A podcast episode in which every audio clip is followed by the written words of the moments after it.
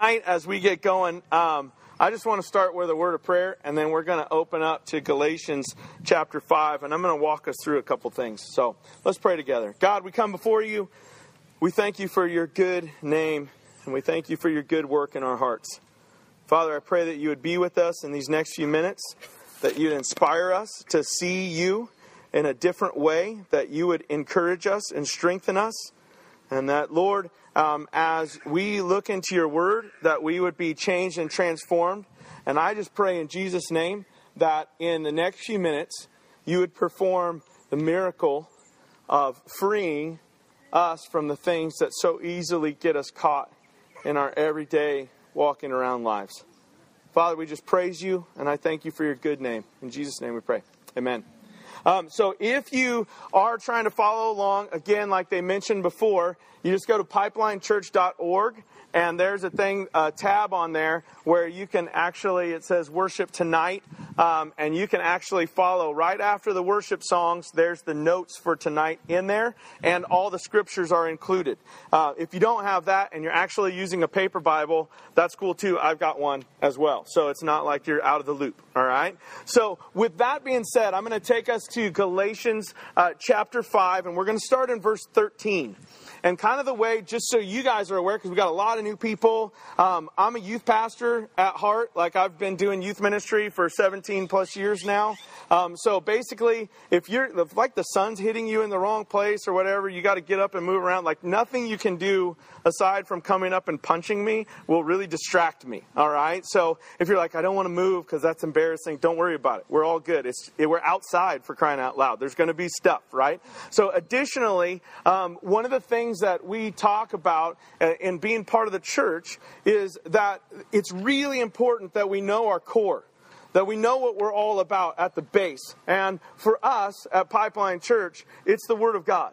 There's, there's nothing else more important. So part of the way that we do like teaching and going through stuff is we'll just take a section of scripture and we'll walk through it and, and see what God says to us through that. I don't uh, come with a lot of, you know, six easy steps to having friends and making friends better in your life or anything like that. Um, we'll just take the word and we'll pull it apart and we'll see what God says to us through that. And so tonight we're going to take this last half of the chapter of chapter 5 of Galatians and we're just going to walk through this together. And it starts like this. It says, "You, my brothers, were called to be free." I, I, I think and and uh, here's what I'll do is I'll read something and then I'll say something. So it, you're like, what? It's not in here. What you're saying? Um, you are called to be free. I think um, in our hearts there's this desire to be free. There's this desire to be set free of something. And for a lot of us, and I, I even included it in kind of the basic uh, notes for tonight, is a lot of us, um, that looks more like what am I going to drink with my guacamole on a beach somewhere?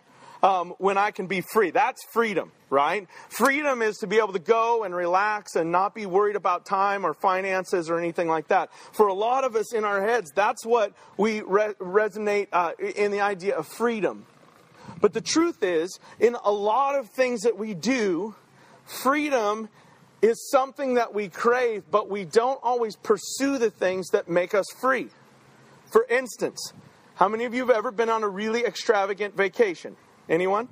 Pretty stra- extravagant. For you. I mean, for me, that's like 20 bucks down the road, right? So you've been on an extravagant vacation. You get home and you realize you have to pay the bill.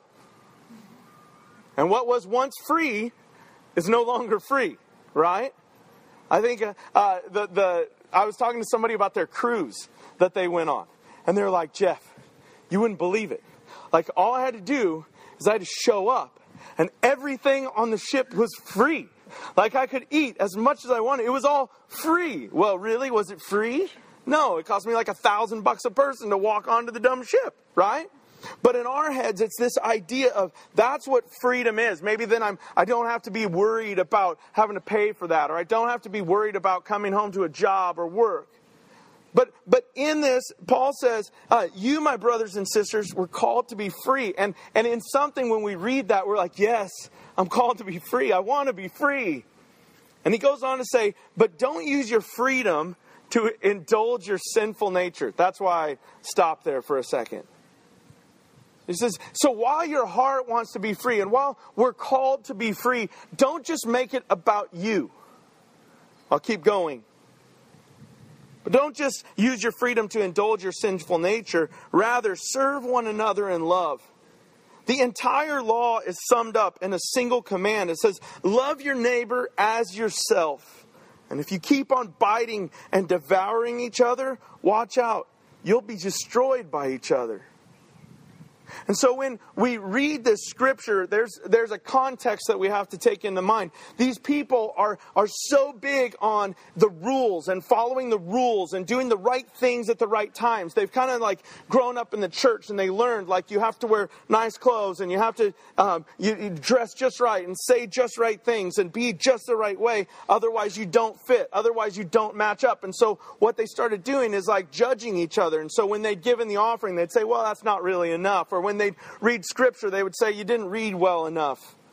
Like, and I don't know about you guys, but w- one of the things that I've noticed about people over years of doing ministry is there's a lot of people that have been really, really deeply hurt by the church because we get caught in this thing where we start judging one another and ripping each other up while we sit in the pews next to each other.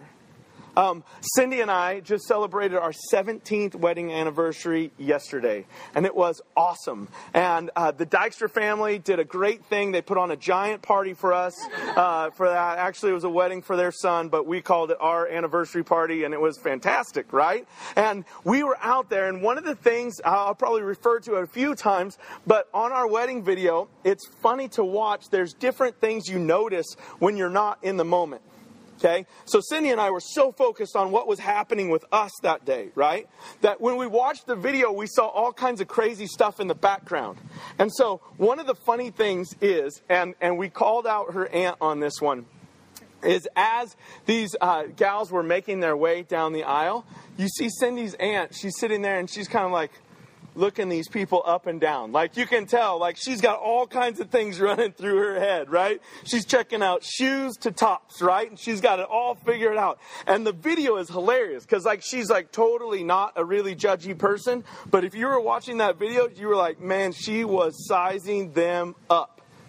And one of the things that happens to us on any given chance is when we're in the church and we're doing life together and we get comfortable one, with one another, the next thing that naturally happens is we start judging and going after one another or judging values of our friends and neighbors or looking at what they arrive to church in or looking at what they put in the offering or looking at how much they serve or looking at how they actually hold conversation or the idea is this it's our natural inclination to devour one another. And it's scary. We were talking about this a few weeks ago with some friends, but it's also something I use in marriage counseling and pre-marriage counseling is when you first meet somebody and you're like, "Oh man, this is the most awesome person," you know? And you're just you're having this great relationship and you're like, "They're great, they're great, they're awesome. I want to hang out all the time." And then you've hung out with them for a while, and all of a sudden you notice some of the stuff they do kind of just pisses you off. That makes you angry, I should say, earmuffs. Um, but but the idea is like you're looking, you're like, man, that really, like, you were cool, like, when we first met, but now that's driving me nuts, right? Or that person that's like, just has a bubbly personality. It's so awesome. Turns into, like, after a couple weeks, you're like the biggest ditz that ever walked the face of the earth, right? But it's one of those things that the things you like sometimes become the very things you hate. The people that you hold up in high esteem are also the ones that you'll judge the harshest and you'll go after. And sometimes we say things like, yeah, but you're better than that that, or you could do so much more than that. And the truth is, it's what we're, that's how we're made. And I've spent a long time dwelling on that because I need you, along with me, to look in the mirror of ourselves for a little bit of a moment. Because I think if we were to stop and we were to hold up a mirror, right? Just picture there's mirrors on there instead of checklists. If I was to stand in that mirror, there's a couple things I would see. The first thing is I would see scars from where people have done things to damage me. I would see scars and hurts that I don't talk about anymore, but I would see where people have judged me or, or made comments about me or called me out on something that hurt really, really deeply. I would see scars. But the second thing is if you look really close, you'll also see your own fangs. And that's kind of a weird thought. But there's as much in all of us, a little bit of a vampire, as anybody else. And I'm not just because Twilight was cool a couple years ago, right? But think about it. All of us have the ability to rip and tear and suck the life out of somebody else if we desire to. Paul is warning. He's saying, don't let your freedom be indulged on yourself. Don't look for just a nice place on the beach where you can eat uh, guacamole and drink your favorite frosty drink. Think of your freedom as an opportunity actually to give yourself away. So I guess the question for me would be is what Paul's saying here really the idea that maybe freedom isn't me finding a place to relax on the beach, but maybe getting busier and getting dirtier into the lives of the people around me? If God has set you free and God has given you the grace to live your life in such a way where you don't have a lot of extra stuff carrying you down, then should it be given back to yourself in relaxation or should it be measured out on the people around you saying, I have something to give? And I think, I think there's a place that I need to assist you and serve you and honor you. Right there, I think we could probably end. Like, that's a big enough challenge for one night for a church service. And I, I, I still just wonder, like, if, if we found that moment, just, I mean, we're in a big group here. If we walked away and I told you all, find a place by yourself on this property and just ask, are you more fang or scar? Are you more in a place where you've found yourself devouring people? Because of your comfort? Or are you in a place where you've just been hurt so badly that you're timid and you're nervous and it makes you afraid to kind of be in a community like this where you're looking at people and like, oh, I've just been beat up too much. Don't do that to me. I think if we were to take some time and ask ourselves that God would reveal some pretty big things in our hearts and our lives. The next section of Scripture starts with verse 16. It says this, and, and I love it. He says, So I say. That means, in regard to the things that I was just teaching you about, so I say this live by the Spirit, and you will not gratify the desires of the sinful nature. For the sinful nature desires what's contrary to the Spirit, and the Spirit what is contrary to the sinful nature. They're in conflict with each other so that you do not do what you want. But if you're led by the Spirit, you're not under the law. And so the law here would be this law that you and I are going to be constantly messed up. That you and I are going to be constantly going after and attacking one another. It's kind of like the law of nature. Anybody ever watch Discovery Channel? Right? I'm always in shock that people are like amazed when great white sharks eat stuff that's hanging out on you know, like on the surface of the ocean, right? It's what they're built to do, right? It's never like a shark attacks and then it's like, yeah, I'm bad. Like, no, there's no emotion involved, right? It's not like they're out there just trying to munch stuff down because they want to prove that they're cool. No, it's in their nature. It's the law that they live by. It's the law that they live by. I've never seen, uh, or, or uh, not, I've never seen, but last week, uh, Pastor Steve at Tulare Community Church, he showed this video. It's a really cool video um, where this herd of water buffalo are kind of hanging around in the Serengeti, and this uh, pride of lions attacks like a baby water buffalo. It's the craziest thing. I'm like, why are you showing this in church? Right? And uh, the play out of this thing is they like drag it down to the water, and it looks like this thing is just dead. It's just toast, right? And you're like, this is horrible. This is scarring. Why are we watching this? And then as they're down there, a giant crocodile whoosh, comes, and like all the lions run away, and the crocodile starts dragging this thing in the water. I'm like, that's this is even worse. Like it's elevating to the worst story I've ever seen. And we're watching it in church. And as it's going, then the lions, they're like pulling against each other and the lions get it away. And you're like, they almost dismembered this thing and now they're dragging them along. But what you see happen in the long play is the group of water buffaloes come back over. And the lions are like, whoa, whoa, what's going on here, right? And the water buffaloes, there's a couple of them, and they start charging the lions. And the lions back off. And that baby water buffalo that looks like it's been dead for a while gets up. And you're like, everybody in the church is like, yeah, right? And we're all pumped and we're all psyched about it. And then all of a sudden, like Big Daddy Water Buffalo, you know, comes over and he's like, what, what, you know, and the lion is like, he's backing off and the little baby like crawls in and he's in with the herd and he's fine and he lives. And you're watching this thing and you're like, whoa. Now, the whole point of me telling you this is, is in their nature, the lions, they're not doing it because of some emotional attachment to, you know, meat. They're not doing it because they desire to prove that they're awesome and incredible. The water buffaloes, they're not doing it because they love baby water buffalo and they want, you know, they have an emotional. It's not like you're watching Bambi or something like that. It's because it's what they do. It's in their nature. It's how they're built. They're trying to thrive and survive. That's what they do. And the Word of God is really clear that in humanity, our nature, the law that we live by, is this law of I got to be on top, and I got to be in charge, and I'm always above, and I have to be the one who makes the difference. And the big picture for me as I looked at this was to say the only way we get out of that is by letting the Spirit of God lead us. Because when you have the Spirit of God inside of you, and the Holy Spirit takes control of your life, you start to be led by different things. Remember, I talked about what would you do if you had free time? Sometimes that free time God puts in our lives so that we can do things with it that He would want us to do. And yet, more often than not, we find ourselves spending that time on ourselves. And what the Spirit of God does is He says, hey, think about this. Like, that's a good thing, but let me show you a great thing. Let me show you something that can make a huge difference.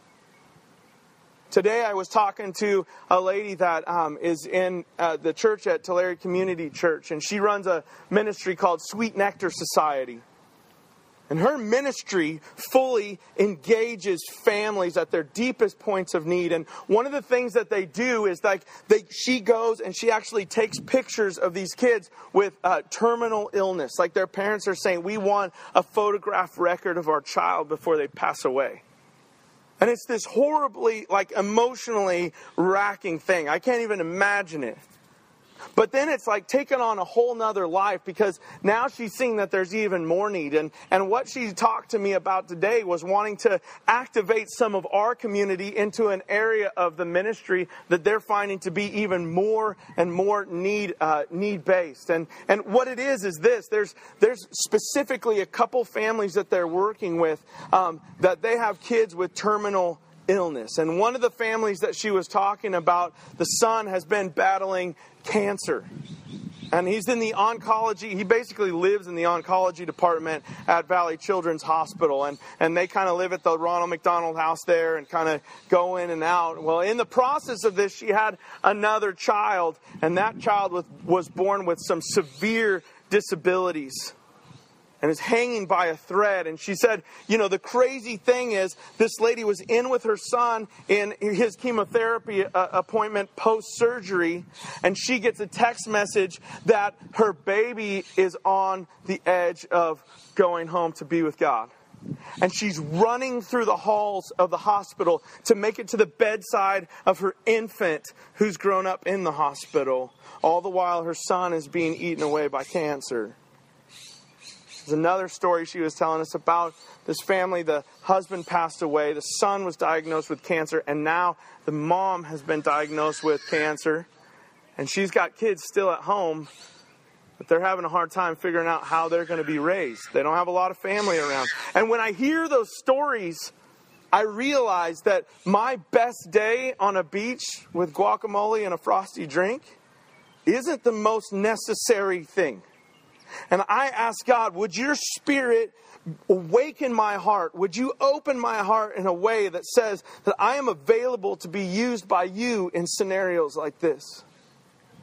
And all those things sound good. Like it sounds good to say that, but how do we find time in our day? How do we find time in our week? How do we make the time to do those things? And I think that's a question we've got to continually ask God. And what God does is He begins to take out and He begins to remove places in our lives where maybe time is being ill spent, or, or He begins to sp- work in our lives that that becomes a passion for us, much like Brittany and Sweet Nectar Society. It becomes something that's all encompassing, and we begin to invest our lives. But there's also another side to that when we see the need and we start to get a little bit numb to it and we decide that we, we still, in our freedom, want to spend our time on ourselves. The things that come up out of that look like this, and it starts in verse 19. The acts of the sinful nature are obvious. Now, these are the things that without the Spirit of God, when I realize that freedom is just for me, when I start making it about me, these are the things that crop up when it becomes about me. Number one, sexual immorality, impurity, debauchery, idolatry, and witchcraft, hatred, discord, jealousy, fits of rage, selfish ambition, dissensions, factions, envy, drunkenness, orgies, and all the like. And he says, And I warn you, as I did before, that those who live like this will not inherit the kingdom of God. The truth of it is, and we've said this before, and I say it over and over again in my house, and I've said it to students for years. It starts with you, but it's not about you. Because if it becomes about you, it becomes something gross, it becomes something painful. I've never stood at the altar of marriage with a couple and had somebody had them say, "Yeah, I'm really hoping like we can do this for like a year or two and then I really want to cheat on her with lots and lots of girls." Nobody ever does that. But when it becomes about me, it leads to something else. I've never sat with people and, and sat with, you know, men and women alike with major drug and alcohol addictions that it was like, you know what, I just woke up one day and I thought, I would love to do meth the rest of my life, which may be a lot shorter, but it sounds awesome. No. I've never met somebody who woke up one day and decided, I want to be a hooker. Like, nobody does that. It's okay to laugh at some point, right? But but think about that. Everything we do when it becomes more about us, the worst sides of us get nurtured and the things that are dark and deep inside of us begin to come out. And that's Paul's warning here. He says if it's just about you, you're going to go to some dark places. And it's not going to lead you to the things that God has put in your life.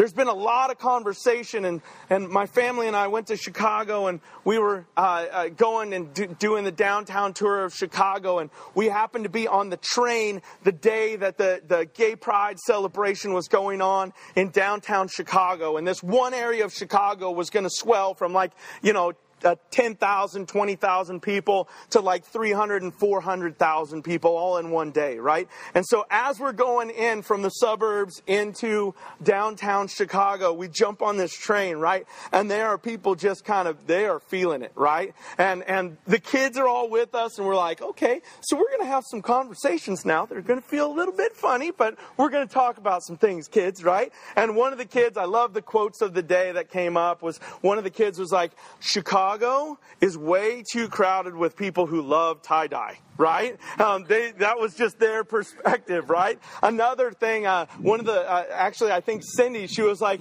Lathan, don't look. And, and all you hear from him in his little voice was, it's too late. Right? It was that moment of like, oh my gosh. But it was crazy as we were down and there, you're watching all this stuff happen and people just like, they're just feeling it. And what I realize is in the moment, I'm listening to conversations and, and just talking to people. I mean, we were engaging people. One girl, her hair looked like My Little Pony. It was awesome, beautiful, right? Lots of colors, amazing. Um, but as we we're engaging these people, one of the things that's so interesting was a lot of the conversation was, I'm so glad that they're about me. And it had a lot to do with this selfish thing that was going on. This makes me feel good, me feel better. I'm celebrating me today. And the conversation then, I went from there thinking, like, maybe it's not a pride parade, but maybe it's other areas in our lives where I hear myself and my friends saying, well, it's about me today. And I began to read this with a different lens and see maybe that's the kind of stuff that breaks the heart of God. Now, I, am not here to get on a soapbox about same-sex marriage or anything like that. I, there's, there, I have a whole lot of thoughts on that, um, and, and there's some things that bother me and a lot of things that don't. But the truth of it is this: while there are people who grow up and they have attraction toward a specific thing, right? Whether it's men for men and women for women or however that goes. When we stop and we begin to release ourselves to our desires, and we become more about appetites than we do about service. And when we become more about feeding the things that we like and we want and we think we need, then it leads us to places we never thought we'd go, to places of bondage and darkness and sickness. It will always happen that way. And so when we look at our lives, we got to ask ourselves have, have I got appetites that are just more about me than anything else? Have I got some places in my life that maybe just people don't know about, but that I'm holding on to, and I'm not letting God use me in the way that He wants? Because the follow up to this is in verse 22 but the fruit of the Spirit is love, joy, peace, patience, kindness, goodness, and self control. And I love this part of that verse where it says, against such things or against these things, there is absolutely no law. No one's ever gotten arrested for being joyful or patient or self controlled. I've never watched a fight happen because someone was too kind. I've never watched people hurt one another in relationships because they were too faithful. The truth is, there are places when we begin to be more about others and serving one another that God becomes evidence evident in our life. Verse 24 says this, those who belong to Christ have crucified the sinful nature with its passions and its desires. Since we live by the Spirit, let us keep in step with the Spirit, and let us not become conceited, provoking and envying each other. So he says this as you become more about other people, the chance of you going, hey, uh, did you notice what I did for you?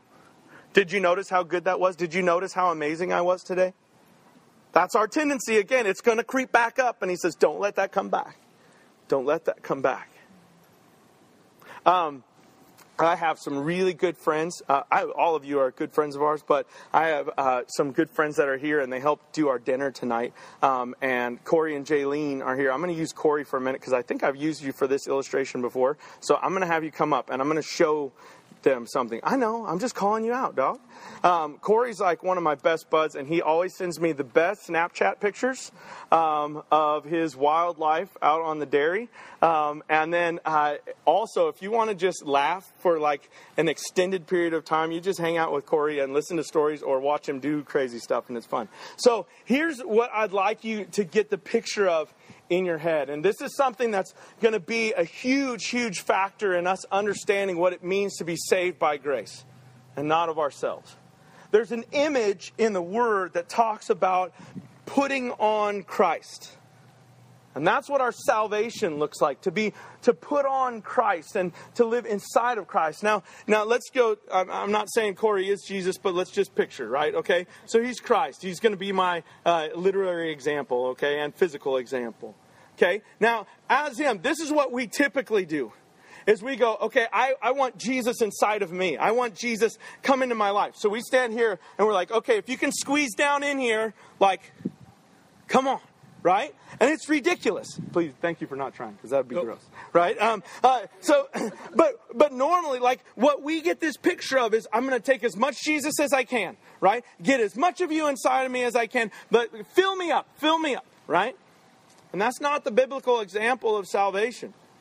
The biblical, biblical example looks more like this. If, if, if I get here and I hide, then you can't see me, right? The truth is, when the world sees us, we want them to see this. It's way better, right? And, and the places I get in trouble is when I'm hidden in Christ and then I go, hey, remember me? I'm awesome, right? And people go, no, you're not. You're not that great, right? And then you go, yeah, but okay, okay, well, I'm hidden in Christ now. But did you, did I tell you, right? And we kind of like get out of it again. And we do this repeatedly. And then there's other places too where because I'm a, a, little more husky at this moment, right? Like there'll be places where you notice, like you see me out from behind him. And what the Father God wants to do is He wants to slowly mold you into the image of Christ. And He wants you to be fully covered in those places where, like, I just can't tuck in. I just can't tuck in anymore. It's as if He says, Well, let me remove that from you then. And the truth of salvation is there are places in our life where God says, Yeah, you're cool and you're pretty much hidden, but there's some parts of you that I need to shave off, I need to get rid of, I need to put away so that you can fully be covered in my Son. Because while you're doing this, it's never going to work. And when they see us, that's when it gets scary. We want to be covered in Christ. That's the big picture. So I'm going to ask you to pray with me just real quick and and with just bow your heads and close your eyes and it's like beautiful windy and and you can kind of just soak it in just relax you know lift up your head so you can get all your neck sweat off so gross but if we could take from this section of scripture and we could think just for a few minutes and ask God, God, what are the places of my life that you need to shave off or you need to get squeezed down or you need to compress some areas? Like I've let some things grow out more than they should have. Like just think with your eyes closed and just kind of letting the, the, the nature and the breeze kind of take over for just a couple minutes. Are there things as I was speaking tonight or as I was sharing tonight that you just kind of felt like, dang it, how did he know? Or you felt God saying to you, yeah, I've been wanting to talk to you about that for a while. Like we all have those places. And I've been a pastor for a long time and, and I've been working in the church a long time and I've been working in youth ministry and, and various church work all my life. And I could tell you this there are still places that God every day goes, Jeff, I just, I want you to fit under my son. I want you to be clothed in my son. And I have to surrender those things to him. So, my question is this just in your own mind and working this over in your own head, are there things in your life that you feel like God is saying, yeah, that's one of those things? That's a sin that I'm calling out. That's a that's an area of your life that I'm not pleased with that I, I want to do something with you, but but that area is is holding you back. The truth of it is is God can work in you no matter what place you're at. Like God can work through you in whatever mess and whatever situation but He wants us to desire His presence, and He wants us to desire His wholeness and His humility and His grace and His mercy. What are those places? And then the next part of this would be this would be a great chance for in your heart, in your mind, to just have a conversation with God and say, God, I need you to start working this out in me. Like, I may not get it, I may not understand how to do it all, but I, I trust that you can start doing it. I trust that you can start moving, and I trust that you're in control, and I want to trust you with this area. So, again, I just want to give you in this place, in this nature, in this beautiful place of God's glory being reflected, I want to give you a few minutes just to have a conversation with God on your own to say, God, I surrender these parts of my life to you. I just give you that time to do it. I'm not going to say anything. Let's just pray together on our own, in our own hearts.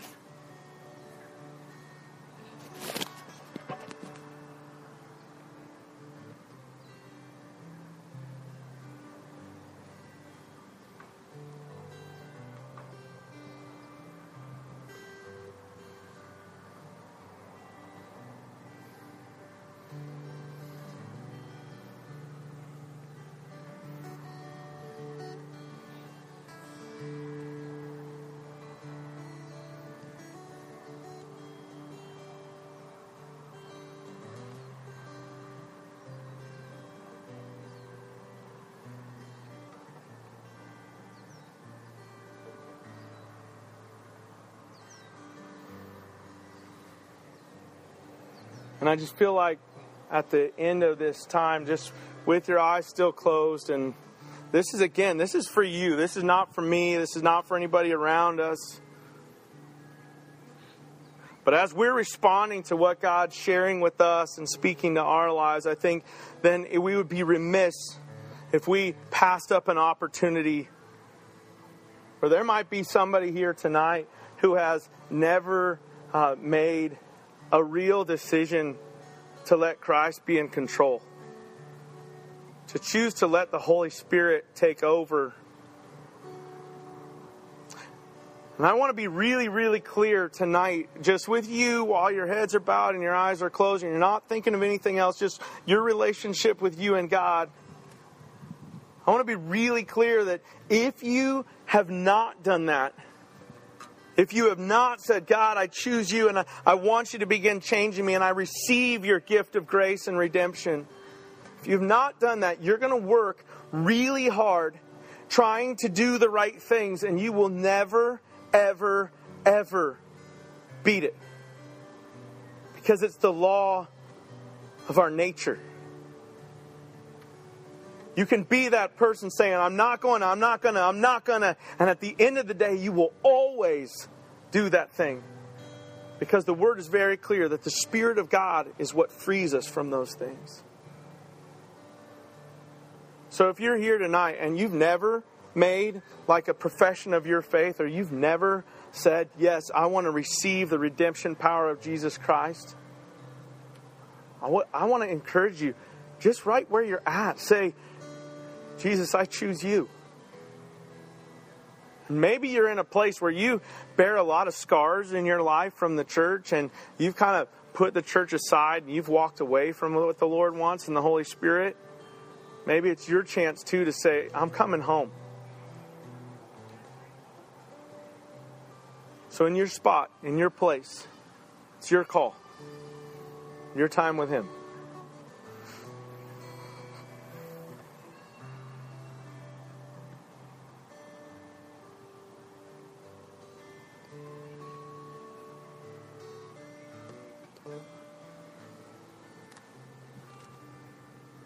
So, God, we come before you. We surrender to your mercy. We surrender to your redemptive power and your grace in our lives. And I ask in Jesus' name, would your power and your Holy Spirit rule and reign in our lives? In Jesus' name we pray. Amen.